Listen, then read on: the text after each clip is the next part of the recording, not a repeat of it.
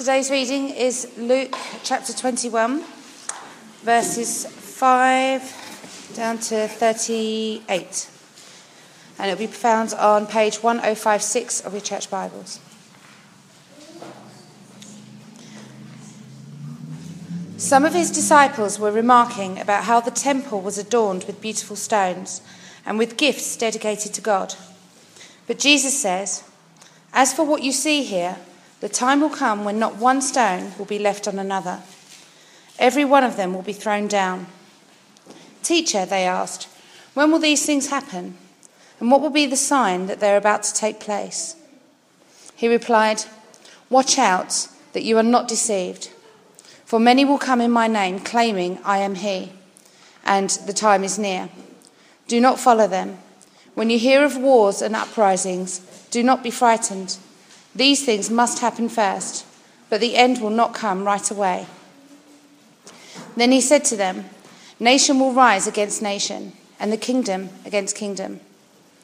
There will be great earthquakes, famines, and pestilences in various places, and fearful events and great signs from heaven. But before all this, they will seize you and persecute you. They will hand you over to synagogues and put you in prison and you will be brought before kings and governors, and, on, and all on account of my name. So you, and so you will bear testimony to me. But make up your mind not to worry beforehand how you will defend yourselves. For I will give you words and wisdom that none of your adversaries will be able to resist or contradict. You will be betrayed even by parents, brothers and sisters, relatives and friends and they will put some of you to death. Everyone will hate you because of me. But not a hair of your head will perish. Stand firm, and you will win life. When you see Jerusalem being surrounded by armies, you will know that its desolation is near. Then let those who are in Judea flee to the mountains. Let those in the city get out, and let those in the country not enter the city. For this is the time of punishment in fulfillment of all that has been written. How dreadful it will be in those days for pregnant women and nursing mothers. There will be great distress in the land and wrath against his, this people. They will fall by the sword and will be taken as prisoners to all the nations. Jerusalem will be trampled on by the Gentiles until the times of the Gentiles are fulfilled. There will be signs in the sun moon and stars. On the earth, nations will be in anguish and perplexity at the roaring and tossing of the sea. People will faint from terror, apprehensive of what is coming on the world, for the heavenly bodies will be shaken. At that time, they will see the Son of Man coming in a cloud with power and great glory. When these things begin to take place, stand up and lift up your heads, because your redemption is drawing near. He told them this parable Look at the fig tree and all the, tr- and all the trees. When they sprout leaves, you can see for yourselves and know that summer is near. Even so, when you see these things happening, you know that the kingdom of God is near. Truly, I tell you, this generation will certainly not pass away until all these things have happened. Heaven and earth will pass away, but my words will never pass away. Be careful, or your hearts will be weighed down with carousing, drunkenness, and the anxieties of life. And that day will close on you suddenly like a trap. For it will come on those, it will come on all those who live in the face of the whole earth. Be always on the watch and pray that you may be able to escape all that is about to happen, and that you may be able to stand before the Son of Man. Each day Jesus was teaching at the temple, and each evening he went out to spend the night on the hill called the Mount of Olives. And all the people came early in the morning to hear him at the temple. Please keep your Bibles open. Thank you, Natalie. Now, the children are going to go into their little uh, hideaway around the corner. Uh, we'll still hear them, uh, but we'll try and make a bigger noise. Uh, so, uh, uh, hopefully, uh, we'll work hard at listening in to what we're meant to be listening in and uh, try and screen out the other sounds. We're in a small hall, and we've got to make the best of it. Uh, and it's fun uh, trying. Now, just to say before I start that uh, after I stop, uh, there'll be a chance to have questions, comments, um, uh, discussion. Uh, just don't ask me when Jesus is coming back, but all other questions are legitimate, all right? We're going to uh, have a think about those words that Natalie read to us, and we'll come at them um, when I've got uh, my own notes uh, in place. And we'll come at them by asking a very simple question uh, How much does the future play on your mind? Um, well, I can tell you, if you ask me about today, uh, it's been a rush from one thing to another. I've hardly had time to stop and think. We were uh, all as a church plant in our mother church this morning, uh, reporting back, having lunch, uh, then uh, out on the doorsteps this afternoon, then back here. To, it's just a, a blur. Uh, tomorrow is just a sort of a vague shape in my diary. I don't quite know exactly what's going to happen when I wake up. And people have said, well, you're going on holiday at the end of this week, so uh, are you all excited about that? Friends, I haven't got the start of this week yet. Uh, and uh, next, the, the end of the week will come, and uh, that'll be another time. So, most of us, I think, the future, we're just living hand to mouth. But at the same time, I have to admit that while it's a rush, to go from one day to the other. I do also actually have some dates in my diary in the future as well. So you do both. And come the summer, um, our children want to cycle from John o' Groats to Land's End, and they want their ancient parents to be back up. And that's on my mind because I'm worried about. Uh, uh, my uh, son and how relationships will work out because he is the world's best son. Um, and I've seen quite a few.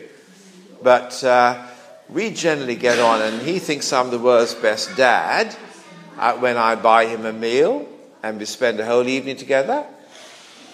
Every now and then. Stick us in wet Scotland where we're weary uh, who knows what the fireworks might be? So it's in the future, uh, but it's on my mind. So my guess is how much does the future play on your mind? Well, in one sense, uh, probably more than you think. In another sense, not as much as it should. So we're going to be looking at what the future should be playing on our minds. And tonight, it's me persuading you that uh, from this passage, it's when we have one eye on the future that we can then have the other eye focusing properly on life here and now. Okay? So when we have one eye on the future, we have one eye properly on the present. And that's what Jesus helps his disciples to do. If you come back to Luke chapter 21, and see them coming out the temple and gawping at its beauty in verse 5. Some disciples were remarking about how the temple was adorned with beautiful stones and with gifts dedicated to God. They're well impressed. And Jesus, in the very next verse, gets them thinking about the future. As for what you see here, the time will come when not one stone will be left on another. Every one of them will be thrown down. See, when you have one eye on the future, you can have the other eye looking properly at the present and realizing that security isn't really security. For them, the temple spoke of permanence and stability and continuity, and whatever else came and went, the temple would always be there for them. It had been there for hundreds of years. And Jesus is saying, actually, it'll only be there for another 40. In other words, it'll be gone just in one lifetime. Incidentally, uh, one stone on top of the other. Uh, that is uh, from Wikipedia. If you took your camera to Jerusalem this evening, that is what is left. But actually, if you'd taken your camera to Jerusalem in AD 70, you would have seen the same thing then. Hasn't changed. Not one stone left on top of the other when the Romans came in and trashed the city and the temple. So for us, looking at the temple, them looking at the temple is a bit like us looking at uh, St. Paul's. Well, not really, because for us, St. Paul's has only been up for five minutes compared to how long their Jewish temple had uh, uh, existed for. But for us, St. Paul's has withstood the blitz. It's been the unchanging dome on the ever changing London skyline. And then imagine reading in tomorrow's mail that your grandkids will never see it or step inside. Bit of a shock, isn't it? And that's the sort of feel that uh, you have here. And it was a big message to the disciples, and it should hit home to us that security isn't security. Everything that's designed to show off the brilliance of man, everything that is uh, designed to uh, uh, look solid has a built in lie to it that it's going to last forever. Whereas the truth is, everything that uh, uh, looks like that, that's impressive, that seems there to stay, you could say what Jesus said about the temple not one stone will be left on another. Beauty of a woman, the strength of a man, the uh, wonderful faithfulness of a relationship. Uh, not one stone will be left on top of another. You are the wind beneath my wings, will one day become you were. Uh, and uh, it's just stra- strangely true that that's how the future will be. Cheerful, isn't it? Yeah, wait till you get the rest of it. See, now the trouble is that when we lose our security, and we're feeling a little bit insecure in that sense, then the temptation is to latch our security onto the next impressive offer of uh, help. And there's no shortage of people offering that kind of leadership to you in verse 8. Jesus said, Watch out that you are not deceived, for many will come in my name, claiming I am He, and the time is near. Do not follow them. In other words, they claim to represent Jesus today, they claim to speak in His name, they appear to offer His kind of help to you here and now that He gave to the disciples when Jesus was with them, and it's just not true. Uh, that's the billboard outside Becontree Station. Uh, at least it was until yesterday when they changed it. But the miracle uh, is uh, the latest offer. Um, it's the special offer of da- to Dagenham this week uh, uh in uh, a local school. Now, what's deceptive about that offer is not that there are going to be people who will go away disappointed.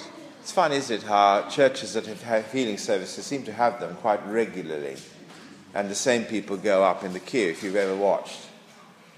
Now, it's not that actually the healing claims are never quite the healing deliverers uh, that, that people promise, but I'll tell you what's really worrying. What's really concerning is this that behind that uh, offer is the expectation that things will get better for you. Just turn to God, and the graph will go up. Your life will improve. I just go to God and things will begin to take off.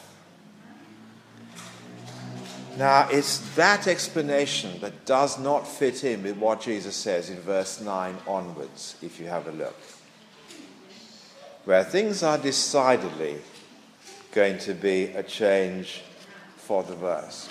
And if we're going to take the future seriously, we have got to factor in two things. First thing we've got to factor, and that is that human rebellion is huge. Now, the stats are wheeled out again and again to show us that our country is still Christian and there are still people who say they believe in God and they would stick C and E, C of E in the hospital form if they went uh, uh, for an operation. But Jesus warns his disciples in verse 12 that that is not what it will feel like on the ground. Before this, they will seize you and persecute you. And it's going to be a drop in the temperature as uh, the world's uh, uh rebellion increases. And you can tell how people hate God by measuring the temperature increasing against Christians by the number of court cases that you will find against them. So, uh, interestingly, this week uh, there's going to be a, a court case in uh, Northern Ireland. And um, uh, what's happened there is that uh, a Christian bakery um, is um, a Christian bakery is being taken to court by a homosexual group because the Christian bakery refused to bake a cake with a homosexual slogan on it or pro gay slogan on it. And the Christian bakery said, no, we won't do that. And this week they're going to be in court uh, for refusing. If they lose that court case, there are now a number of similar court cases stacked up and ready to go against other Christian organizations if they lose. If they win, it's only a matter of time before people will try another attack from a different angle. And at least we know about that one case. There are other cases that will never make the headlines in other parts of the world as the temperature goes up against Christians and they are taken to court. And what's really surprising in verse 12, if you look closely, is where the opposition starts. It begins with those who claim to be God's people in the synagogues. And in his second book, uh, the one that Luke wrote called Acts, Luke maps out how the early Christians found verse 12 to be spot on when they were brought before the religious authorities. And ever since then, established religion has persecuted anyone getting enthusiastic about Jesus. So that in Eastern Europe, the biggest hammer blow on Christians falls from the Orthodox Church. And uh, they get into trouble there. Now, religion starts wars, so they reckon, but it's a half truth. What Jesus wanting to tell us is that the religion starts wars against Christians. And it's usually the religious people that have started it. Now, it's not like they're the only ones. Uh, the authorities are mentioned. Uh, kings and governors are also there in verse 12. Uh, but usually they're second in the queue. And together they show us that there is a widespread agreement that actually loving Jesus is not great for society if it's going to live with different views and beliefs uh, in one place and together. The Christian bakery is persecuted with public funds. And verse uh, 16 tells us that uh, there won't be many friends at home either. You'll be betrayed even by parents, brothers, sisters, relatives, and friends, and they will put some of you to death. And those of us who are Christians will know that in our families there'll be those who uh, have serious uh, worries about us following Jesus um, and will encourage us to stop. So it is a, a, a, a truth overall that as human rebellion is huge, verse 17 is going to be proving true. Everyone will hate you because of me. So you think, well, not much hope for us then, is there? Actually, there is a great amount of hope if you keep verse 13 in front of you, because Jesus says that these things are happening, Christians are taken into court, so that we can keep Jesus in front of the watching world. So we're not to spend ages thinking of how to defend ourselves in verse 14. In other words, to put ourselves in the best light in order that we can get ourselves off the hook. No, God will instead give us all the words we need to put Jesus in front of people and to show that ultimately their opposition is against Him. And one of the early Christians, uh, called uh, Stephen, showed, if you look at Acts chapter 7, how this was so true in his case. Uh, he was held up in front of uh, the religious authorities, and wonderfully, he spoke so brilliantly about Jesus because God helped him. And uh, he was able to put Jesus in front of uh, the leaders of his nation at that time. Now, look, it is lovely, isn't it, when mission happens through wonderful church organized mission events and we get the music right, we get the refreshments afterwards, and everybody's happy afterwards. But you can't up the number of people there, and it's mainly those who are Christians already that came. What this passage helps us to see is that evangelism is increasingly going to happen in the places where Christians are under pressure, often in a courtroom.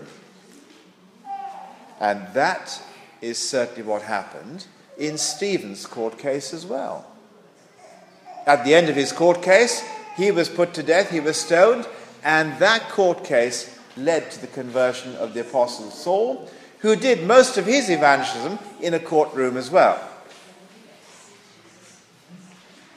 That's how evangelism works. It's different to the way we expect it to. It happens when people are disagreeing with us. That's when it happens best. Well, that's the first thing we need to understand. Human rebellion is huge, but God has it that way so that we get to evangelize more.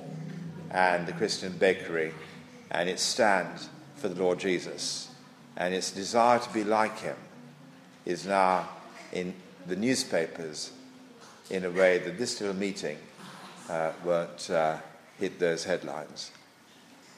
Second thing to understand is God's judgment is huge. Now, I know it's a heavy read this week, but you pick up the headlines, don't you? It's tough following Jesus. You might die if you look at verse 16. They will put some of you to death. But then, interesting, he says in verse 18 that you won't perish and verse 19 says, Stand firm and you will win life.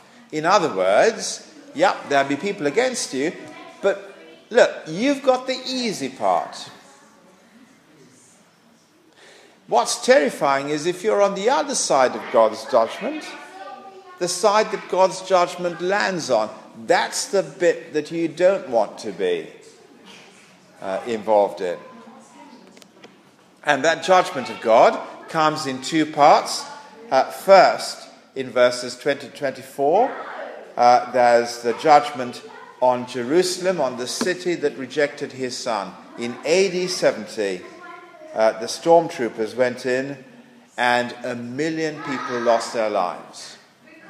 The standing population in Jerusalem at that time was roughly 600,000, but because it was a Jewish feast time, they'd come in from far and wide and they got into the city, and the Romans uh, came at them, and it was a bloodbath as God's uh, judgment uh, fell on them. The ones who tore down their temple were in no mood to show mercy to any of the people that got in their way. That judgment was huge in AD 70. Now, actually, at that time, the Christians in that city who remembered what Jesus said didn't do what people normally do in times of tension. In those days, if there was war, you went into the walled city for your protection. In this case, they went the other way. They remembered what Jesus said in verse 21, and they eventually made their way, the history books tell us, into a city called Pella, and they obeyed Jesus and saved their lives in the process. But stay in the city, and the danger was huge. And then in verses 25 to 31, Jesus says that what happened to the Jews in Jerusalem is just a small scale replica of what it will be like when God brings his judgment to bear on the rebellion of the whole world. Now, Luke lines up those two events one after the other to make the point of verse 32 that first there will be proof that what Jesus says about the near future will happen.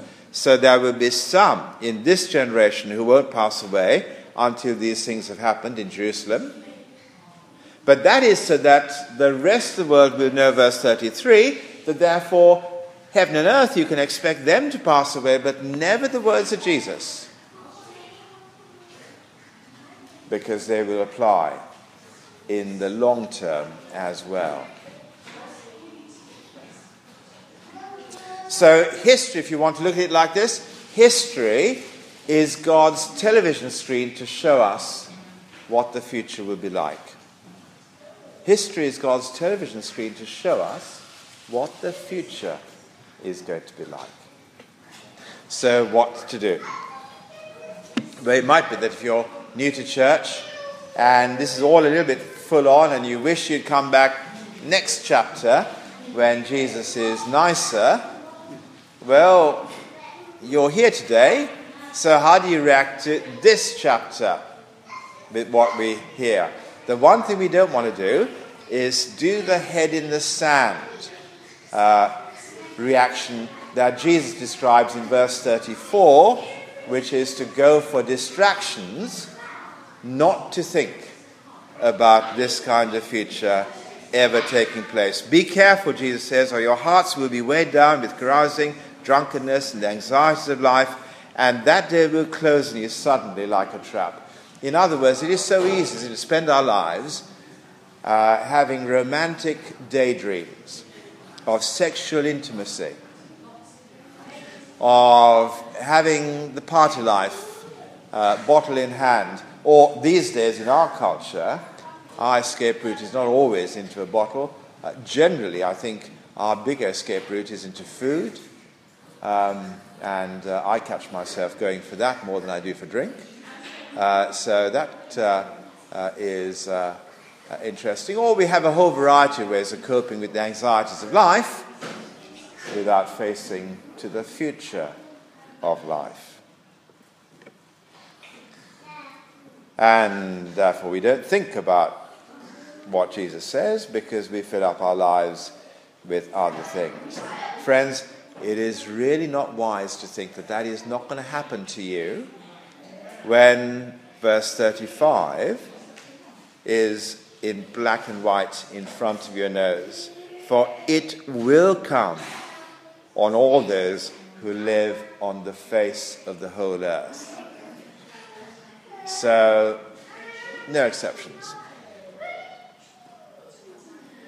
So it's much better to listen carefully to words that will not pass away and then to ask Him to keep you safe, even though there might be flack from people around you in this life. And He will keep you safe on that day, so that verse 19 will be said of you stand firm, and you will win life. My friends, not next chapter, this chapter is where Jesus is being nice. It is not nice to let people stumble blindly into oblivion. It is nice to explain what the future will hold. So if you're new, take the words seriously before the distractions begin. If you're used to church things, friends, can you see how easy it is to sign up to the wrong contract? To sign up to the offer that tells you that you come over to our meetings and follow our little way of doing things, and life just goes up and up. To buy into a Christianity that offers a better life, who, in the words of verse 8, will say, uh, Look, uh, uh, I speak in the name of Jesus, and I can do things in the name of Jesus. And everybody is triggered to react to in the name of Jesus, and it's where the false teachers have learnt the language and speak it well. And you can say that it's going to be a popular option in Dagenham. Many will come. That's the reality of church life today. That's a serious deception because ultimately it leaves us unprepared to stand firm against the opposition that comes to us from the world. And it can also leave us critical of believers whose loyalty to Jesus gets them into trouble because, well, they must be doing something wrong to end up in court. And we therefore begin to lose sympathy with them. Now, I think probably it would be a good thing to keep this little one either in the room behaving or outside the room uh, where she's not a distraction. Now, the truth is that there is no remedy to get ourselves out of the firing line if we take Jesus seriously. If Jesus did all the good that he did and ended up on a cross, well, then there won't be a Christianity that won't be opposed. And often by the world, which is led by a worldly church which is where the opposition will come from.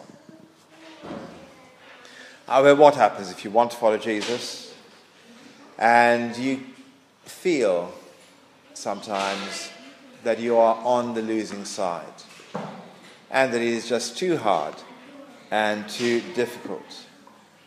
And we go around our estate as we have done this afternoon. We've had a full range of reactions, haven't we? Some really encouraging, uh, people not in, Go back again this afternoon, they're still not in. Other people, friendly once, cooler now. There's a whole range of different activities. Uh, lovely that Redford's here um, for the first time, and uh, we've uh, had a chance to get to know him a bit. But the Redfords are few, and we have visited uh, uh, over a thousand people and keep going.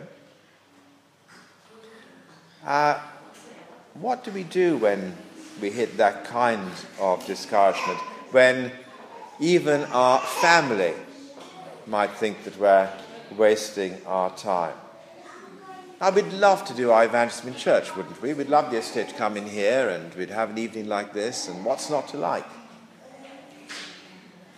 But the passage tells us that evangelism is likely to happen in hostile conditions.